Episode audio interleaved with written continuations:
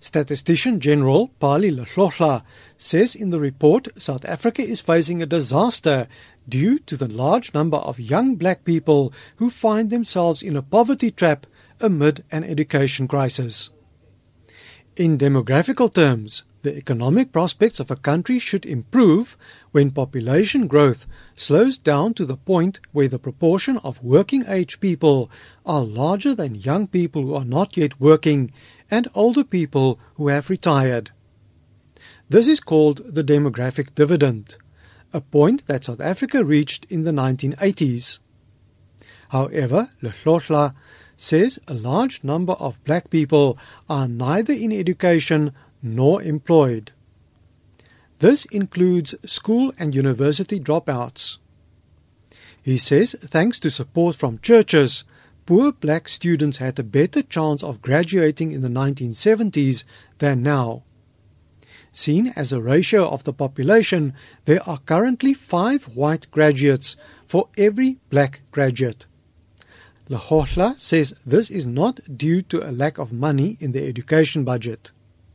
So we have decided to be very wasteful in the way we deploy our resources. We need to plan. The NDP is a very good document.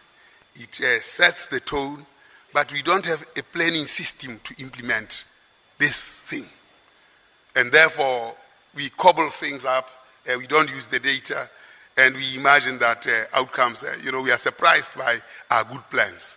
If it's a good plan, why is the outcome so bad? Lehlohla says the Fees Must Fall movement in 2015 presented an opportunity for the country to take stock and put education on a new path to create economic benefits from the improved demographical spread. He, however, says that political parties destroyed the movement. Lehlohla says in the previous local government elections, education was number 15 on the list of priorities. They were talking about water, sanitation, and everything.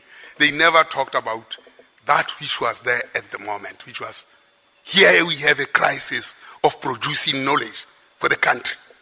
None of them talked about education. All political parties. In fact, they destroyed the Fees Must Fall movement and politicized it. That whole movement, which was so clearly like the 1976 student movement, was destroyed. Lehlohla warns that there is a new trend among primary school boys to question the use of an education, while girls tend to drop out of school to help at home. He says this creates fertile conditions for crime to thrive. Of the nearly million housebreakings per year, just over a half are reported. Uh, those that uh, fetch an arrest, about 70,000. Those that get a prosecution, it's about uh, uh 14,000 and uh, incarceration is about 6,000. So if you get 6,000 out of a hundred, uh, out of a million, uh, surely that's a very good probability that crime pays. If I can do crime and only 6,000 uh, out of a million I get arrested, uh, that's a good casino.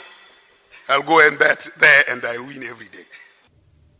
Meanwhile, University of KwaZulu-Natal Deputy Vice Chancellor Bala Pillay says with the findings of the inquiry into university fees due soon, most universities are still trying to come to grips with how curricula can be decolonized, as demanded by the Fees Must Fall movement in 2015. Most institutions are still grappling. Most institutions are still taking stock of where they are with the curriculum, what needs to be done. So there are serious, serious challenges in that space. Speakers have pointed out that universities or government cannot find solutions to the barriers to the tertiary education of poor black students on their own. They say it is an issue that affects the whole of society. I am Dries Liebenberg in Durban.